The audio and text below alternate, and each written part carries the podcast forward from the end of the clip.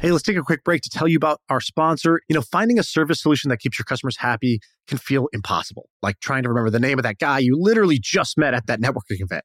And HubSpot Service Hub can help. So, with the service solution part, at least it makes it easy. It brings service and success together on one powerful platform with an AI powered help desk and a chatbot to handle your frontline tickets so you could scale support and drive retention and revenue. Visit HubSpot.com slash service to learn more.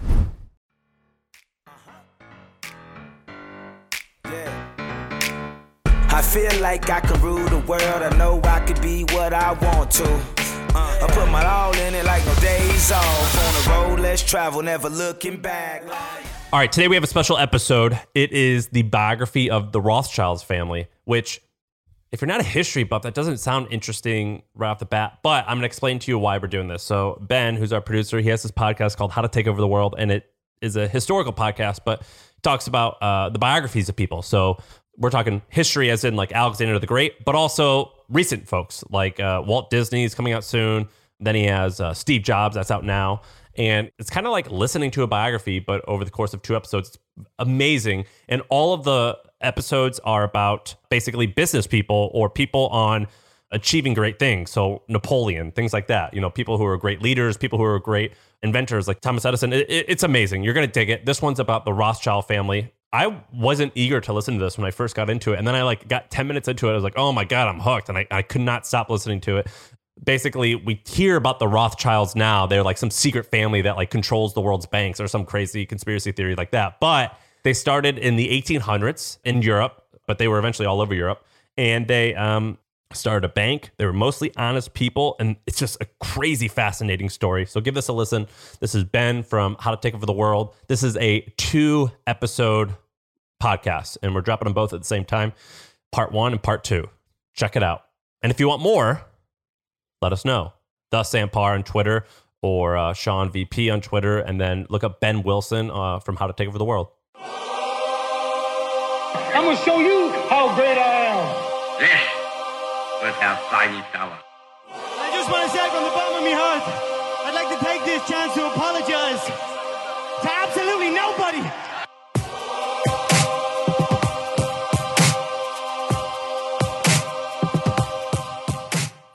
Hello and welcome to How to Take Over the World. This is Ben Wilson. So, I was thinking of doing an episode on the richest person of all time because um, being really rich sounds nice and I would like to learn how to do it. But first, I had to figure out who is the richest person of all time. And as I was reading up on different arguments for different people, I read this really interesting story.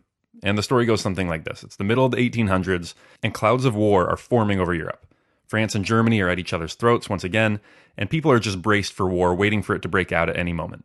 In the middle of this situation, there is an old grandma sitting in her attic on her rocking chair. A friend comes to visit her, and they're chatting about the news, and the friend says, You know, this situation is so horrible, I'm so worried, it looks like war is going to break out again.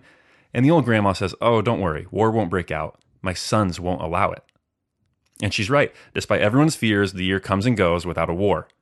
Now, that's pretty impressive. Obviously, my ears perked up when I heard that because if you're interested in people who have taken over the world, that sounds like it fits the bill. Apparently, these sons were so powerful that they could control nations. They could decide who went to war and who didn't. So, who were these guys? Well, they were the Rothschild sons. And the Rothschilds are a family of Jewish bankers who originated in Frankfurt, Germany in the late 1700s and spread out across Europe and eventually into the United States. And they were very, very wealthy, and some people argue they were the wealthiest family of all time. You can make a, a pretty good case for that.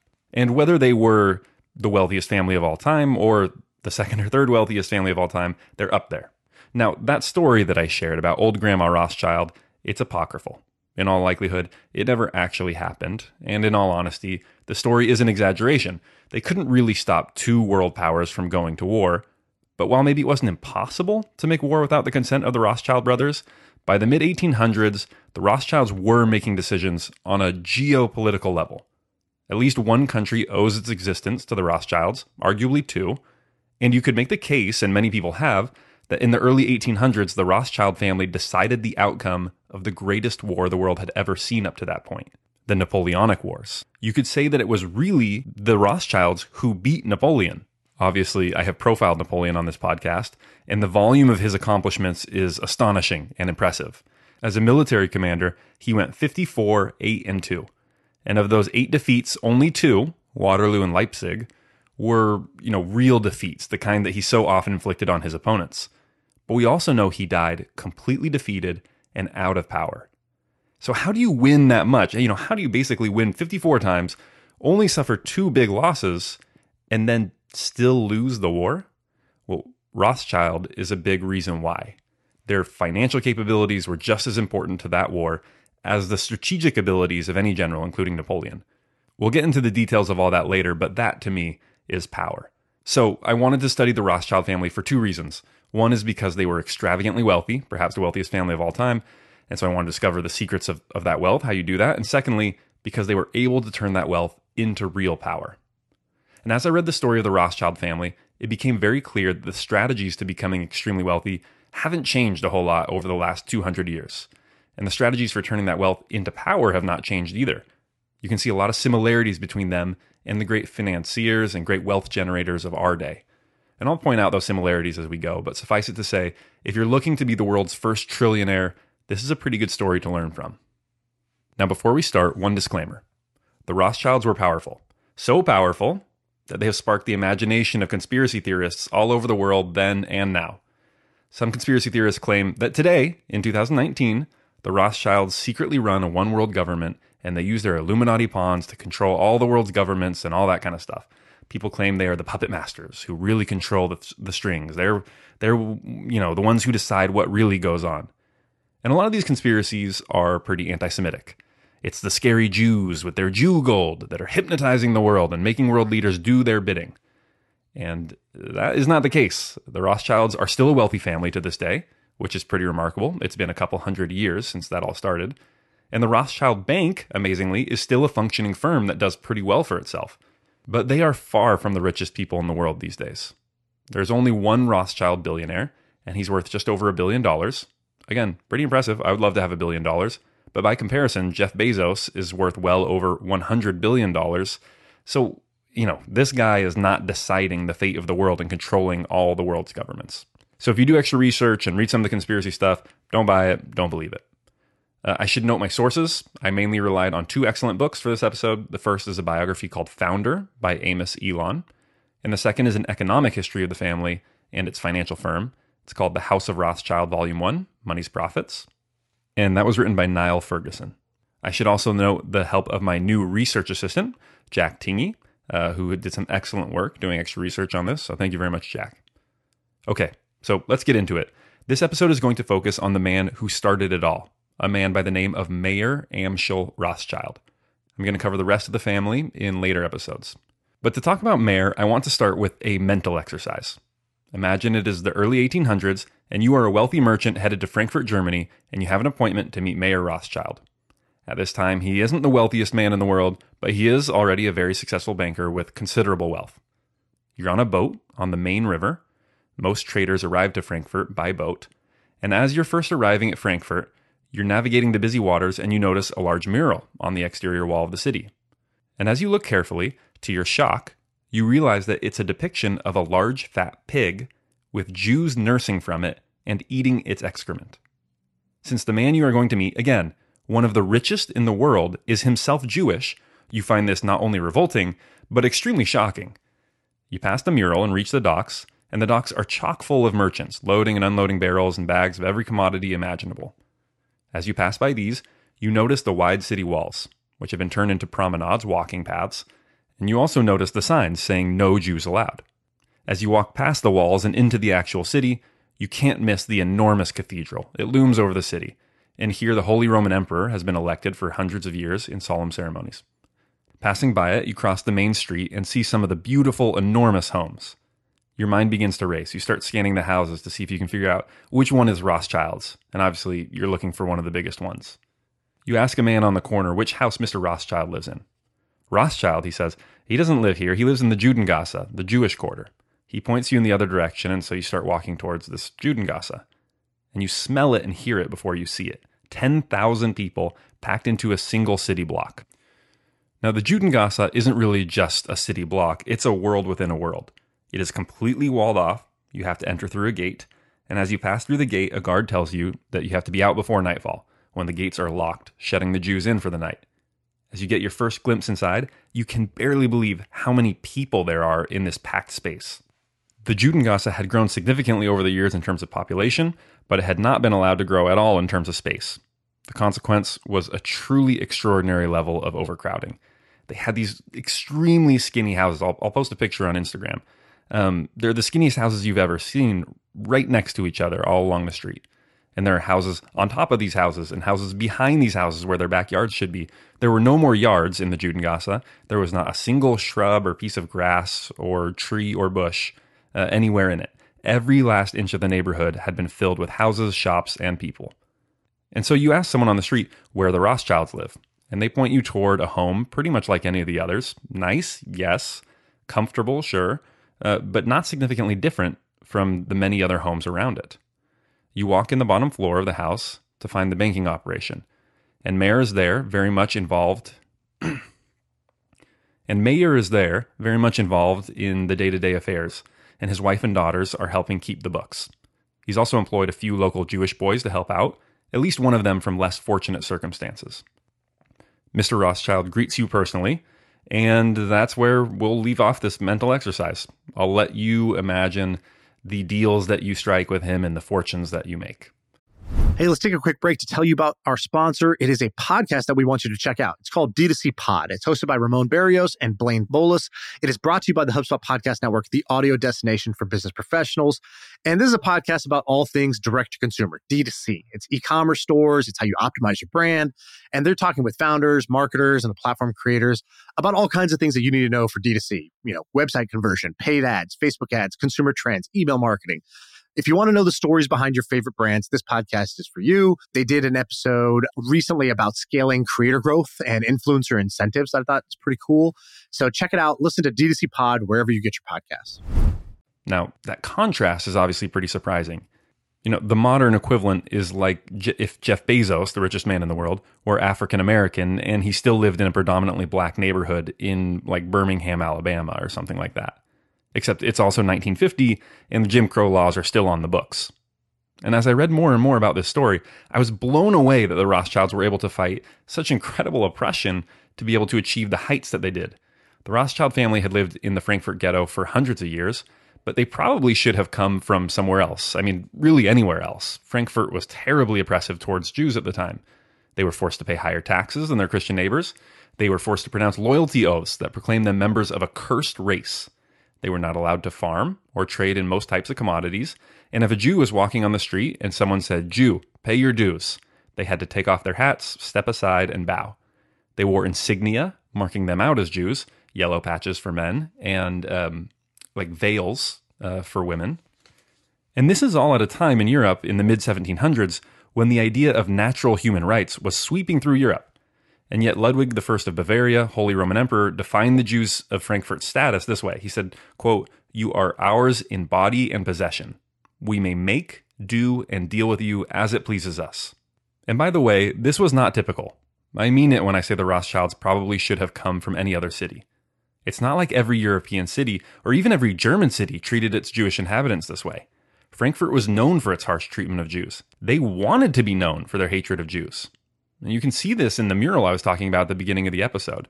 This was one of the most prominent pieces of public art in the city, and it's a mural of Jews eating excrement from a pig. So this is not a city that was quietly anti Semitic, it was very upfront about it. It was proud of it. And so Mayer Amschel Rothschild is born into this environment in 1744. In terms of physical appearance, Elon describes him as, quote, tall with large penetrating eyes, a high forehead, sensuous lips, and a good natured, ironic, some may have thought it sly, smile. His family had only recently acquired the name Rothschild. The name means red shield, or red coat of arms. The family had lived in a house that had a red sign out front, and therefore had become known as the Red Shield family, the Rothschild family. You can kind of hear the resemblance in English. Uh, English is a Germanic language, after all.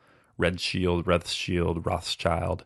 Mayer's father was a small time moneylender and merchant, and they were not very wealthy. They were middle class for the Judengasse, and as we have established, they were pretty tough conditions in the Judengasse. Virtually all the houses in the neighborhood were split between multiple families, and the Rothschilds were no exception to that.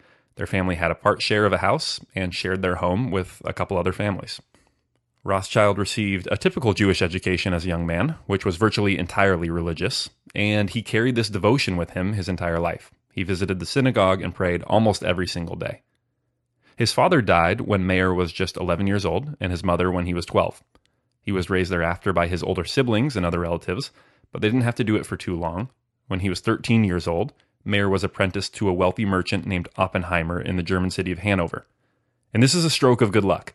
It was a really nice placement for him. In this apprenticeship, Mayer learned the ins and outs of international trade and money exchanging, and he was learning from a good source. Oppenheimer is one of the most successful Jewish bankers in Germany. And by the way, I say Germany, but there was no concept of Germany at the time. It was not governed as a whole, and the people living in the area we now know as Germany felt little to no patriotism or kinship with one another. The cities were independent, free cities, often with little in common. I mean, for example, Frankfurt was really terrible towards Jews, and Hanover, where Mayer apprenticed, just 160 miles away, was one of the most tolerant cities in Europe. In Hanover, he had many of the basic freedoms that were missing in Frankfurt. So imagine growing up in the conditions that Mayer did, and all of a sudden having your entire world open to you. You go from living literally your entire life in a single loud, smelly, dark city block to being able to go wherever you want and no one's making you wear a yellow patch or bow to Christians on the sidewalk or any of that kind of stuff. And yet, when he was done with the apprenticeship, Mayer returned to Frankfurt, married a girl from Frankfurt, started having children in Frankfurt, and stayed there for his whole life. He was always incredibly close with his tight knit Jewish community, and as far as I can tell, he never considered leaving the city. In Frankfurt, Mayer goes and joins his older brother Koloman in business and becomes a small time lender and merchant. This is in 1763. Mayer is 19 years old. And this isn't exactly highfalutin international banking. This is really basic stuff. But he achieves quite a bit of success from the get go. And why is he able to have success from the get go in what is a rather common and unglamorous business? Well, you might remember from the Caesar episodes that my theory is that the number one common attribute among the great ones is not intelligence or charisma, it's energy. People who achieve great things have just tons of energy. So, of course, I was not surprised to see this as the second sentence in the Elon biography. Again, this is the second sentence in the whole book. Quote, Rothschild was a man of seemingly inexhaustible energy. So, again, this is just more proof of that theory. If you're looking to identify people who are going to achieve greatness, ask yourself not who's the smartest or who's the most charismatic, but who is the one with the inexhaustible energy? Who's the one that can keep going and going and going? Okay, so what is Rothschild doing with all this boundless energy? He would love to be doing international banking, just like the man he apprenticed for, but that's not an opportunity available to him at this moment in time. He doesn't have the connections, and even more importantly, the necessary capital, the money. You have to have money to lend money, obviously. But Mayer is a pretty smart guy, and he has a plan. He needs money and he needs connections, and he figures out a way that he can do both at the same time. He starts to specialize in dealing in rare coins and metals. At the time, the nobility of Europe loved to collect that kind of stuff and Mayer develops a really smart business model. He basically creates a mail order business before there was such a thing. He created beautiful catalogs. People remarked on them at the time. They were incredible. Remember, he's selling to the nobility, and really only the nobility that is in Central Europe, pretty close to Frankfurt.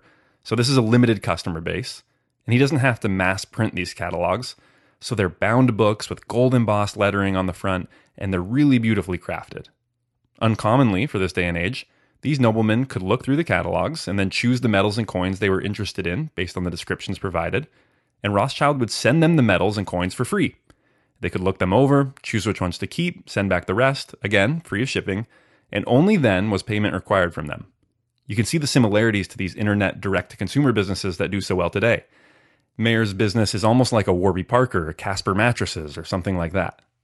And this is one of the most fascinating parts of Rothschild's career to me because it is so relatable to our current day. He understood his customers well, he knew what they wanted, and he provided value and made it easy for them to purchase. And for that, he got a successful business. And the business, again, was not just successful for the money it was bringing in, which was good, but was not quickly making him the richest man in the world, but it was more important for the people it was connecting him with. There is some truth to saying, it's not what you know, it's who you know. And I would add, it's not just who you know, it's how you know them. And Rothschild is meeting some really important people, German princes and dukes, and he's meeting them in a really important way. He's given the opportunity to do work for them. They all know he's reliable, trustworthy, hardworking, and that he's giving them good deals. and all these dukes and princes now know that they can trust Mayer Rothschild. So if your ultimate goal is to do international banking for these guys, well, that's a pretty good start, right? And by the way, his friendly relations with these ruling elites is getting him the ability to travel freely and freedom from many of the restrictions placed on his fellow Jews in Frankfurt. At the same time, because he's gaining a little bit more money, he's also starting to trade commodities like cotton, coffee, and sugar, and doing some small time banking and lending. Now, during this venture, he has the good fortune of selling coins to someone named Wilhelm, the Landgrave of Hesse Cassel. Now, Landgrave is not a word that we hear a lot today, but it was a noble title that was basically the equivalent of Duke. And Wilhelm is one of these great characters. He's a larger than life guy. Wilhelm occupies this unique spot in that he's not quite as powerful as a king when it comes to land, armies, and prestige. However, Wilhelm did have a fortune that could rival that of any king. He was thought by many to be the richest man in Europe, and he may well have been. He had inherited a bunch of money from his dad, but he also did a lot to make himself even more. He was a shrewd, enthusiastic businessman. In one of the biographies, Founder, it refers to Wilhelm as one of the best examples we have of a pure capitalist. In other words, this guy loved getting money just for the sake of getting money. He was like an Ebenezer Scrooge type. Although I must say, he fathered something like a dozen children out of wedlock, so uh, it wasn't just for the sake of getting money. He apparently enjoyed other activities as well. But Wilhelm, as you might guess, was not exactly a paragon of charity and virtue. He was very cutthroat, he was suspicious and unyielding. But one good thing about Wilhelm was that he was not prejudiced at all. I mean, he wasn't some open hearted guy who was a true believer in religious and racial tolerance. Uh, or at least I don't think so. There's nothing in the historical record to indicate as much. But if you could help him make money, he didn't care if you were Christian, Jewish, black, white, whatever. He liked you. And Wilhelm's territory was very close to Frankfurt. So this is an ideal partner for Mayer. Again, here's a guy who's got a huge fortune, the largest in Europe, and he's trying to invest it. He needs help doing so. He's not prejudiced against Jews, and he's close by. So Rothschild wants to be a banker for him, obviously, but that's easier said than done. Wilhelm already had bankers. And at this point, Rothschild is just someone who sells him coins and medals from time to time. Something happens that helps change this in 1776. If you're American, the significance of that year is probably not lost on you. It's the beginning of the American Revolution. And if you can go way back to, to elementary school when you were learning about the American Revolution, uh, you may remember that there were some other troops fighting along the British and they were called the Hessian mercenaries. And these are Wilhelm's troops. He is the ruler of Hesse. And so he's basically renting his men out to the British. And the British Empire was extremely wealthy and paid a lot of money for these troops. But then the question arises if you're the British king, how do you pay Wilhelm for his men? You can't send him British money, British pounds, because what's he going to do with that? You can't buy anything in Germany with British pounds. And you don't want to send him a local German currency because you're the British, you don't have any. So, what ends up happening is that Britain sends Wilhelm promissory notes that can be redeemed for British pounds in London. Wilhelm then has to sell those to intermediaries at a discount, who sell them to other intermediaries who redeem them for British pounds. So, are you with me? So, let's say Wilhelm sells his soldiers to Britain for a million pounds. So, they give him 10,000 pieces of paper that say, this is worth 100 pounds in London, or whatever. He then sells those papers to local bankers for maybe 90% of their value.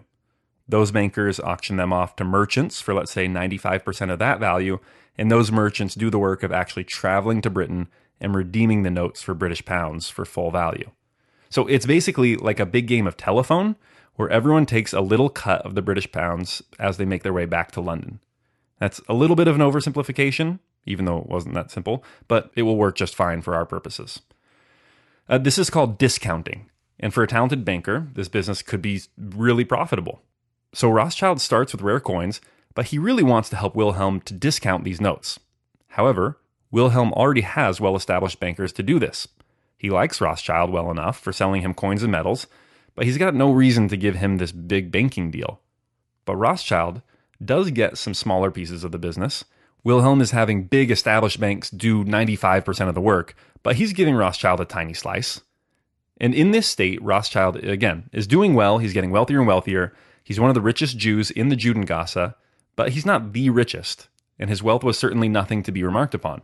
And this continues until he is 40 years old. These things take time. And he's 40, and he's not even the richest guy in his own neighborhood yet. Admittedly, it's a big neighborhood, 10,000 people, but still. And that's one of the things you realize about these people who accumulate just tons of wealth. They're all really patient and they let their wealth slowly build over time. But then everything changes for Mayer Rothschild. This is when everything really starts to go from, you know, he's a moderately successful Jewish banker, a merchant, to moving him towards becoming one of the richest people in the world. This is kind of when it all starts, when he's 40 years old. And why? What do you think happens? Think about this. What could take someone from being a very successful businessman, but but not anything special, to being one of the richest people in the planet? What would make that difference? And it's something kind of surprising. I'm sure it's not what you're thinking. Uh, but let me introduce it this way. Just this weekend, I was reading an article called How to Be Successful, which is obviously right up my alley, by a guy named Sam Altman. And Sam is the president of Y Combinator, which is a seed accelerator. It's kind of like an early stage venture capital firm that invests in companies that are just barely starting, even, even earlier than venture capital.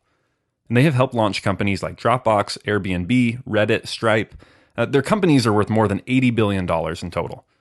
So this guy knows something about, you know, how to be successful and what it takes to found one of the most successful businesses in the world. And in his article, How to Be Successful, he lays out 13 things you have to do to be exceptionally successful. And I want to read from number 1, the most important principle according to him, because it's really relevant to how Mayer Rothschild starts to really take off. So it says 1, compound yourself. Compounding is magic. Look for it everywhere. Exponential curves are the key to wealth generation. You want to be an exponential curve yourself. You should aim for your life to follow an ever increasing up and to the right trajectory. It's important to move towards a career that has a compounding effect. Most careers progress fairly linearly. So, how does this relate to our good friend Mayer?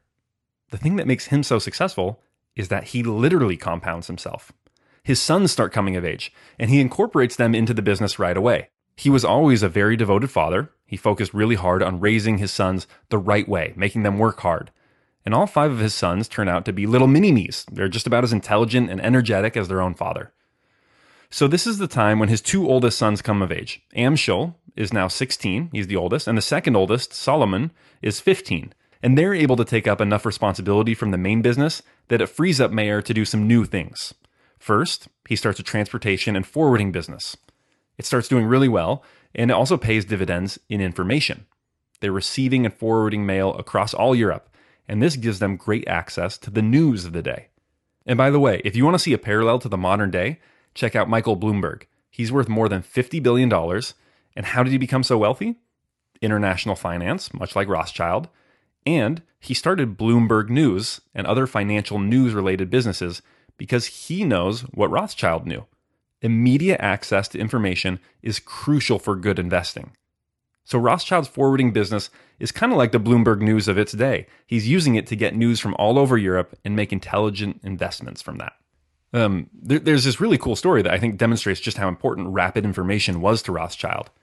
Eventually, he establishes bank branches in other cities, and of course, they would use their forwarding service to communicate information between branches. And he uses this information to invest, well, a problem arises when the local officials decide that Jews can't be trusted, and all their mail needs to be held for a day, read, and inspected before it can be picked up. So, what does Rothschild do? Instead of just waiting and saying, okay, well, all our mail takes a day longer, he instructs his foreign agents to send him mail in colored envelopes and comes up with a coding system. So, you know, for example, uh, a red and white striped envelope might mean that the pound, the British pound, is going to rise, and a blue and white striped envelope might mean that the pound is going to fall, etc., stuff like that. And then at the end of the day, they would finally get the actual letters and be able to read them. But in the meantime, just by going to the post office and seeing the color of the mail that was coming in for him, he would have information uh, in broad strokes about what was happening in Europe and be able to make investments during the day based on that information. Now, this forwarding business helps the firm to quickly grow, and then something else happens that helps Rothschild make even more money. As mentioned at the beginning of the episode, he was hugely influenced by one of the other historical figures profiled on this podcast, Napoleon Bonaparte.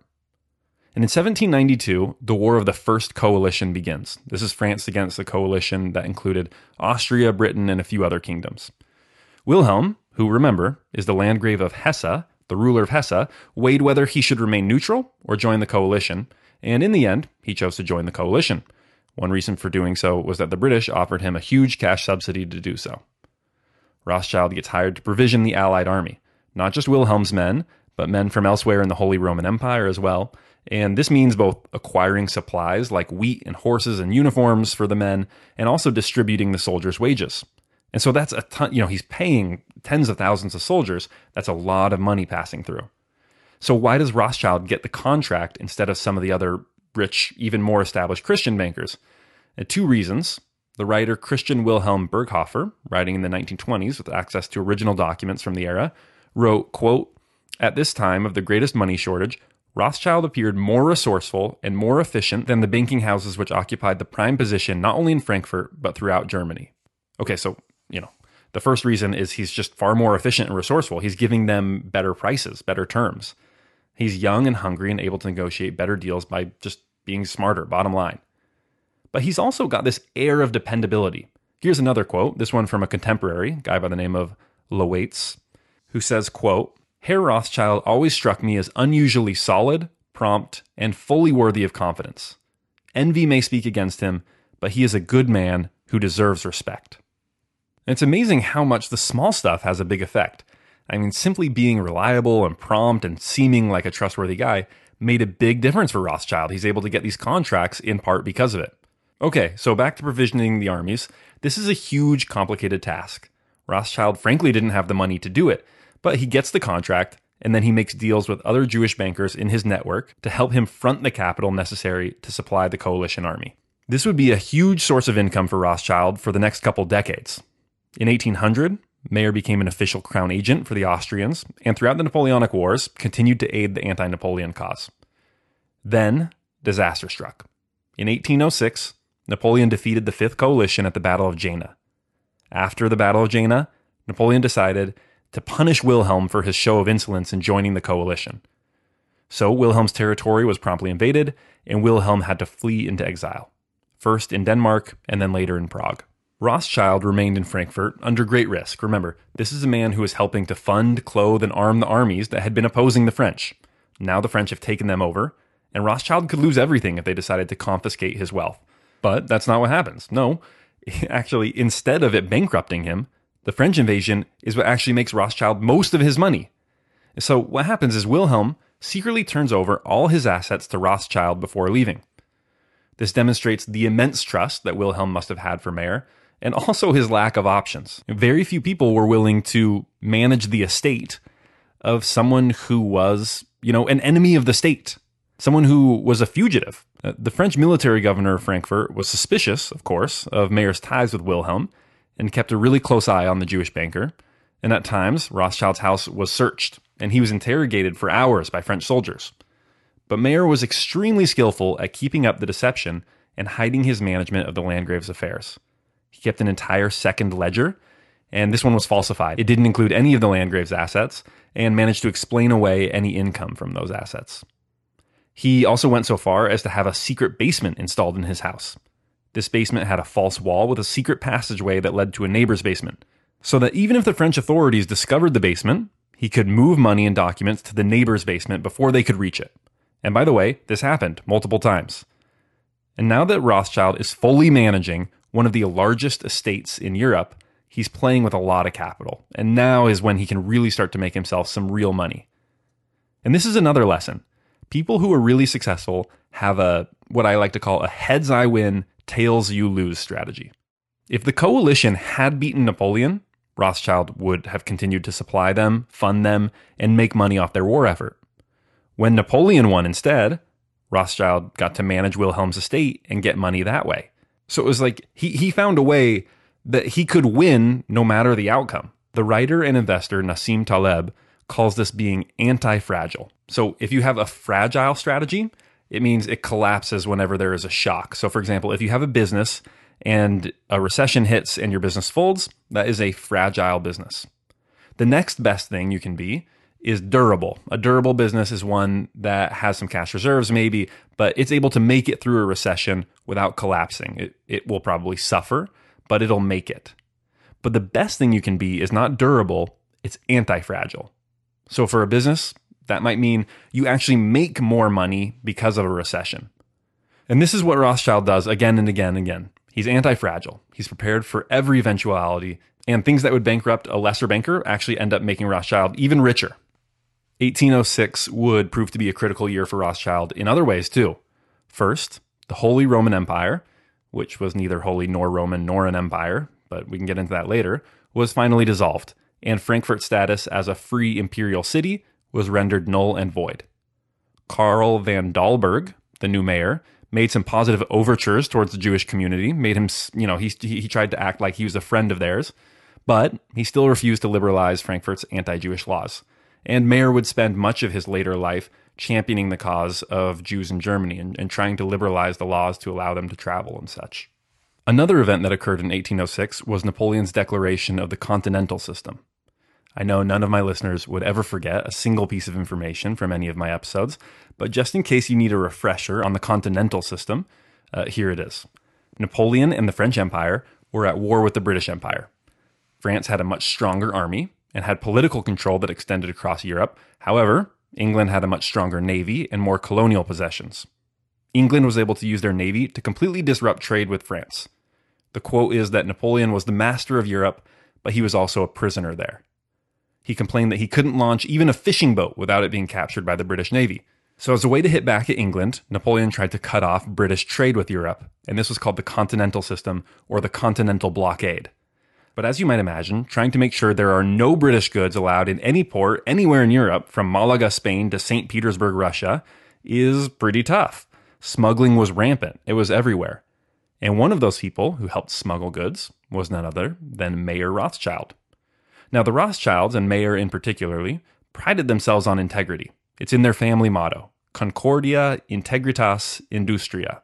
That's Latin for harmony, integrity, industry which is actually a pretty good summary of how Mayer Rothschild achieved so much success. And smuggling does not exactly seem to fit with that motto. It doesn't seem like a very honest trade. But remember, he had already committed to managing Wilhelm's money, which he's managing by keeping it away from the French authorities. So it is kind of a moral bind. Does your integrity demand that you submit to the local authorities, and in so doing renege on the commitment you made to watch over your client's money? Or does integrity demand that you preserve your commitment to your client and lie to the local authorities? Well, for Rothschild, this was made easier by the fact that the Jewish community sided with the coalition, which is not what you would expect. They were prisoners in their own city, who were constantly humiliated and frequently persecuted. The French, on the other hand, treated the Jews quite liberally. After all, the French Revolution espoused the ideas of human rights and equal recognition before the law. And there are a number of potential reasons why the Jews of Frankfurt backed the coalition forces.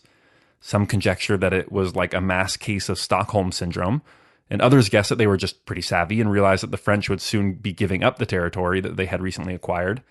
And, you know, if the old Austrian regime, the old Holy Roman Empire, were put back in charge of Frankfurt and the Jews had supported the French, uh, that would have been interpreted as treachery. And who knows what the consequences would have been for the Jewish community when they're living amongst an already very hateful populace. In any case, Rothschild was smuggling goods from England, mostly textiles, and he was doing very well with it, making money hand over fist. The problem with smuggling is you can make a lot of money, but obviously there's also a lot of risk. Many officials basically turned a blind eye to the smuggling that was quite clearly going on in Frankfurt. But then, at one point, some higher ups decided to crack down, and there's a big bonfire in the center of town, and the French soldiers burn all the imported British goods. And a good deal of Rothschild's goods are seized and burned. Well, Rothschild is like traumatized by this. He says he has learned his lesson and he is never going to go into smuggling this way again. And this kind of seems like an overreaction. I mean, after all, he had to have known there was some risk, right? And his losses from the entire thing were pretty modest. I mean, it didn't sink his business. And yet he was enraged and embarrassed. It's pretty crazy to read about how, how traumatized he was by, by this experience.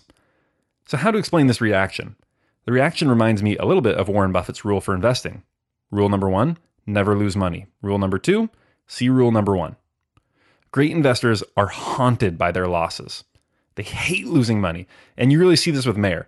Great investors don't love making investments that much more than the average person. I mean, of course, they like making money and they're trying to make great investments, but everyone likes making money. What really sets them apart is how much they hate losing. And you can kind of see that here. Now, remember, while all this is happening, Rothschild is also running Wilhelm's estate while he's exiled. Wilhelm had ended up settling first in Denmark, then Prague with members of his court. From these residences in exile, Wilhelm sent Mayer constant letters asking him about the state of his holdings, and Mayer was always a very faithful steward, and he kept Wilhelm in the loop of what was happening. Mayer's son, Amschel, was attached to Wilhelm's court. This acted both as a move to prove Mayer's reliability in giving Wilhelm a trusted advisor, and also to have his son in a position to keep an eye on Wilhelm, to make sure he didn't do anything sketchy, which was always a possibility.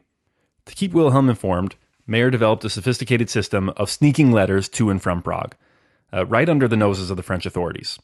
In the letters, Mayer was known as Peter Arnoldi, Wilhelm was known as Goldstein, and, and they had all these codes. The Austrians, who were still at war on and off with the French, allowed these secret activities to continue freely because they helped the war effort quite a bit. This is a testament to the skill and tact of Mayer. Even in difficult circumstances, like a war with France, even when dealing with an employer as anxious as Wilhelm, Mayer calmly maintained business as usual. It's very easy for a person of business to fudge the numbers and skim a little bit off the top, especially when their boss lives hundreds of miles away and can't check up on you. In fact, if he wanted to, he basically could have seized Wilhelm's entire estate. But Mayer kept his integrity and maintained Wilhelm's interests during the latter's long absence. While he's losing out on money that he could be skimming in the short term, the reputation he's gaining as an honest steward is priceless. It's a long term play. And the Rothschild Bank is becoming known as someone that you can really trust your money with, right? They'll go above and beyond to make sure that it's cared for and that you see a return on your profit, even if, you know, the worst happens and, and you are exiled from your estate and, and, and taken over and everything is seized. Rothschild is still managing to find a way to oversee his client's best interests and make him money in these circumstances. As this is going on, Mayer's boys are continuing to age into adulthood, and as they do, he's sending them out to build a banking network across Europe. They would come to be known as the Five Arrows, and they established five banking centers. His first son, Amschel, as was previously discussed, went to Prague, but eventually came back to Frankfurt to run the original branch. His second son, Solomon, went to Vienna. His third son, Nathan, went to London. His fourth son, Karl, went to Naples and his fifth son, James, went to Paris. Now, when it comes to the Napoleonic conflict, two of the brothers matter the most. The first is Nathan. We'll talk about him more in the next Rothschild episode. But Nathan was the third son, and he was considered by all the brothers to be the natural leader. He was the most energetic and intelligent of them all. And that's saying something. They were quite the energetic, intelligent bunch. He was either sent to London or decided to go himself, depending on who you ask. And London is really where the family started to make real money. He was at first acting as an exporter, and then he went into what we think of as high finance, major investing, making big loans. But London was the financial capital of the world at the time, and Nathan did very well there. The other important brother in this business is James, who went to Paris. James was extremely outgoing, entrepreneurial, and active. He makes an immediate impact in Paris, and one of the first things he does is to help fund the anti Napoleonic effort in the war. They are funding the war efforts of all these governments across Europe to fight Napoleon and the French. If the coalition forces lose, they're in all likelihood not going to be able to pay the Rothschilds back. So the Rothschilds are very invested in seeing the coalition forces win this war. You may recall that there were actually two main theaters of war that helped defeat Napoleon. The one everyone remembers is Russia. He suffered catastrophic defeat there. But he actually might have been able to recover from that defeat if it weren't for Spain. Napoleon invaded Spain, and it turned out to be a huge debacle that tied up resources, diverted his attention, and was a huge contributing factor to his downfall. But in March of 1811, a crisis faced the anti Napoleonic forces. The general Arthur Wellesley was leading the British forces in Spain, and the conflict there was really dirty and terrible. There were massacres and atrocities on both sides. It's a dirty, ugly war, and Wellesley writes to London to say, hey, we need more cash. I can't pay my soldiers. And if I continue to not be able to pay my soldiers, I'm going to have to halt this campaign because no one's going to obey my orders anymore. The British badly needed cash to pay their troops and their allies in Spain, or else they're risking, you know, being completely defeated. And if they were defeated in Spain, uh, at this point in time, Napoleon's not in Russia yet, the conflict would be completely over. There would be no fighting. This was the one theater of war that they were maintaining against Napoleon. In London, Nathan gets a contract to pay the British troops in Spain. And he gets it because he was the only one bidding. No one had any idea how to pay them. After all, they were trying to pay men in an active war zone, and they would have to cross enemy lines in order to do so. And they needed it in a currency that could be useful in Spain, right? So they can't just take British pounds and sail them over. So here's what Rothschild does Nathan buys gold using British pounds in London, and the gold bullion is then forwarded to Paris, where James sells it for Spanish currency. He then smuggles the Spanish currency in false compartments and carriages to the British forces in Spain, crossing French lines to do so. Now, this is a massive amount of gold that is entering the city of Paris. And James is literally funding the British war effort against the French from Paris, right under their noses. So, how's he explaining this away? Well, James tells the French investigators that actually they're moving lots of gold from London to Paris, which is true, because they're losing confidence in the British war effort, which is not true. They aren't losing confidence in the British war effort, they're paying British troops. And they're smuggling money from London to Spain, and half the journey is being fully monitored and, in fact, sanctioned by the French government. And these are the kind of bold moves that end up making the Rothschilds the richest family in Europe. And of course, we all know what happens next, right? Uh, all this funding, this this prolonged continuing war in Spain wears down Napoleon. He loses in Russia, comes back, is defeated, and is eventually exiled first to Elba and then to St. Helena. But sadly, Mayer Rothschild actually doesn't live to see this victory. Uh, he dies in 1812. Now, we're talking about, you know, who's the richest man in the world, and it was never Mayer Amschel Rothschild. Uh, but on his deathbed, he said to his oldest son, Amschel, quote, Amschel, keep your brothers together, and you will become the richest men in Germany. Well, they did. They became not only the richest men in Germany, but in the world. He also begged his sons to be charitable and remain faithful to the faith of their fathers. He ordered his funeral to avoid all ostentation, which it did, but that didn't stop the entire Judengasse from showing up for it. There were no speeches, and he was buried beneath a very plain, simple tombstone. It should be noted that his wealth was actually very little remarked upon in the Judengasse when he died. Instead, they all talked about his piety and his charity. And that's because Mayer Amschel Rothschild was like Santa Claus in the Judengasse. Seriously, he was always giving away money. Uh, listen to these descriptions from his contemporaries. The first one is from a German writer, Ludwig Born. He said, quote, People crowded behind Rothschild in the streets like a court, masses of poor people to whom he gave alms.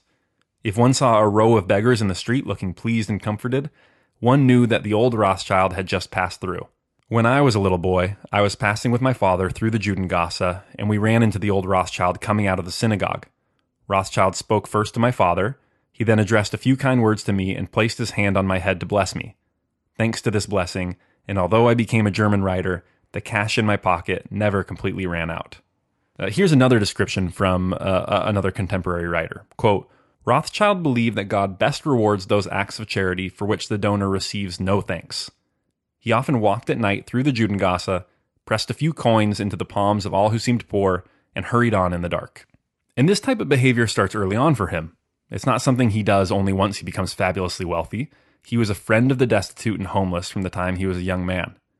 It should also be noted that he prayed often and was, quote, very orthodox in his religious observance, but was tolerant of those who were not.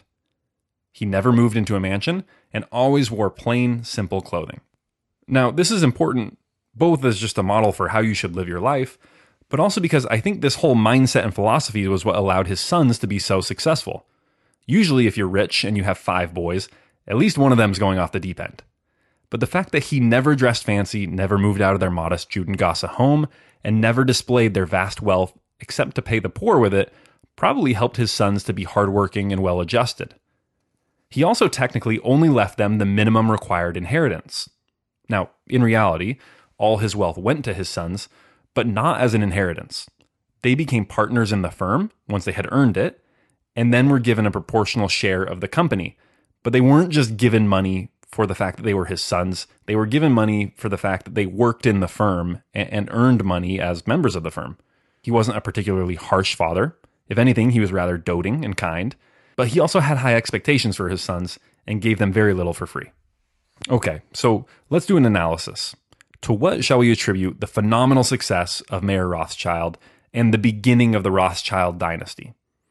Let me pull out just a few principles. First, and we've already gone over this, but compound yourself. Maybe you're not going to be able to do this by teaching your children to behave exactly like you, but you can compound your efforts in other ways. Teach others, mentor them, Um, you know, basically just be a leader. Leadership is all about learning to compound your efforts through others. Uh, number two, lesson number two is hate losing money. I won't harp on this anymore because I also touched on this, but I will also add protect your downside. When his goods were burned and it shocked and upset him so much, it actually didn't set the business back too much. The Rothschilds were experts at hedging against risk. It's the reason he sent his sons to the five corners of Europe. With five bases of operations, a single catastrophe couldn't wipe you out, and that became crucial in the 1930s when the Nazis confiscated a good deal of the Rothschild wealth. So again, hate losing money and protect your downsides so that you don't lose money very often. Okay, number three, information is key. Capital allocation is competitive. You don't make real money by being smart or hardworking or even by being lucky. You make real money by being smarter or harder working or luckier than anyone else. Rothschild created a lasting advantage for himself by having more information and faster communication. So you have to think about what your advantages are, and information is one of the biggest ones. This is why it's no secret that Michael Bloomberg, the guy who started Bloomberg News and is the key of financial news, is worth more than $50 billion. If you want to make money, learn something that no one else knows. Number four, start early, go steady. Whether it's Warren Buffett or Mayer Rothschild or John D. Rockefeller, the great wealth builders start making money as soon as they can. Compound interest really is the most powerful force in the universe, as the saying goes. And these great investors and moneymakers, they're not up and down. They slowly build their wealth over time. And over a period of decades, it becomes enormous, as it did in the case of Mayer Rothschild. And the last thing I'll end with is the real lesson from Mayer Rothschild's life. He told us exactly what he wanted us to remember, and it's the motto that was adopted on the Rothschild coat of arms Concordia, Integritas, Industria, in that order. Concordia, harmony. Mayer Rothschild always put his family first. He made his family his business, and he made his business his family. The result was a family that, despite squabbles and fights from time to time, has stayed mostly united for 200 years. This was so important to Mayer Rothschild that he even put in his will that any child who disrupted the harmony of the family should be taken out of the will. They would receive nothing and be kicked out of the firm. So remember, concordia, harmony. You have to find your family, your tribe, who you will be loyal to and you know will be loyal to you. Uh, the second, integritas, integrity. Mayer's reputation for honesty and integrity followed him his entire life, and it's what allowed him to continue to have success, and it's the reason people were willing to trust him with their money and, and let him invest it. Integrity was incredibly important. And it's not just integrity in normal circumstances, but remember when Frankfurt was invaded, and it would have been so easy to take some of Wilhelm's money. Or even more so, it would have been easy to just do nothing. You know, he had made this commitment to look after his estate, but come on, they were being invaded. Who could have blamed the guy if the French invaded and he said, Look, you know, yeah, I promised to take care of your estate, but, you know, what could I do? We were invaded. But he didn't do that. He valued his integrity so much that he worked through extremely difficult circumstances to keep maintaining and looking after Wilhelm's estate. So, extreme integrity is something that's really important. That reputation will stay with you and will help you to be really successful. The third, industria, industry, hard work. Remember, the hallmark of greatness is energy. Rothschild was flat out harder working than any of his competitors, and that's a trait that he passed on to his sons. Okay, that does it for this episode. Next episode, we will be talking about how his sons managed to carry on the legacy and create a financial empire, the likes of which the world has never seen. Until then, thanks for listening to How to Take Over the World.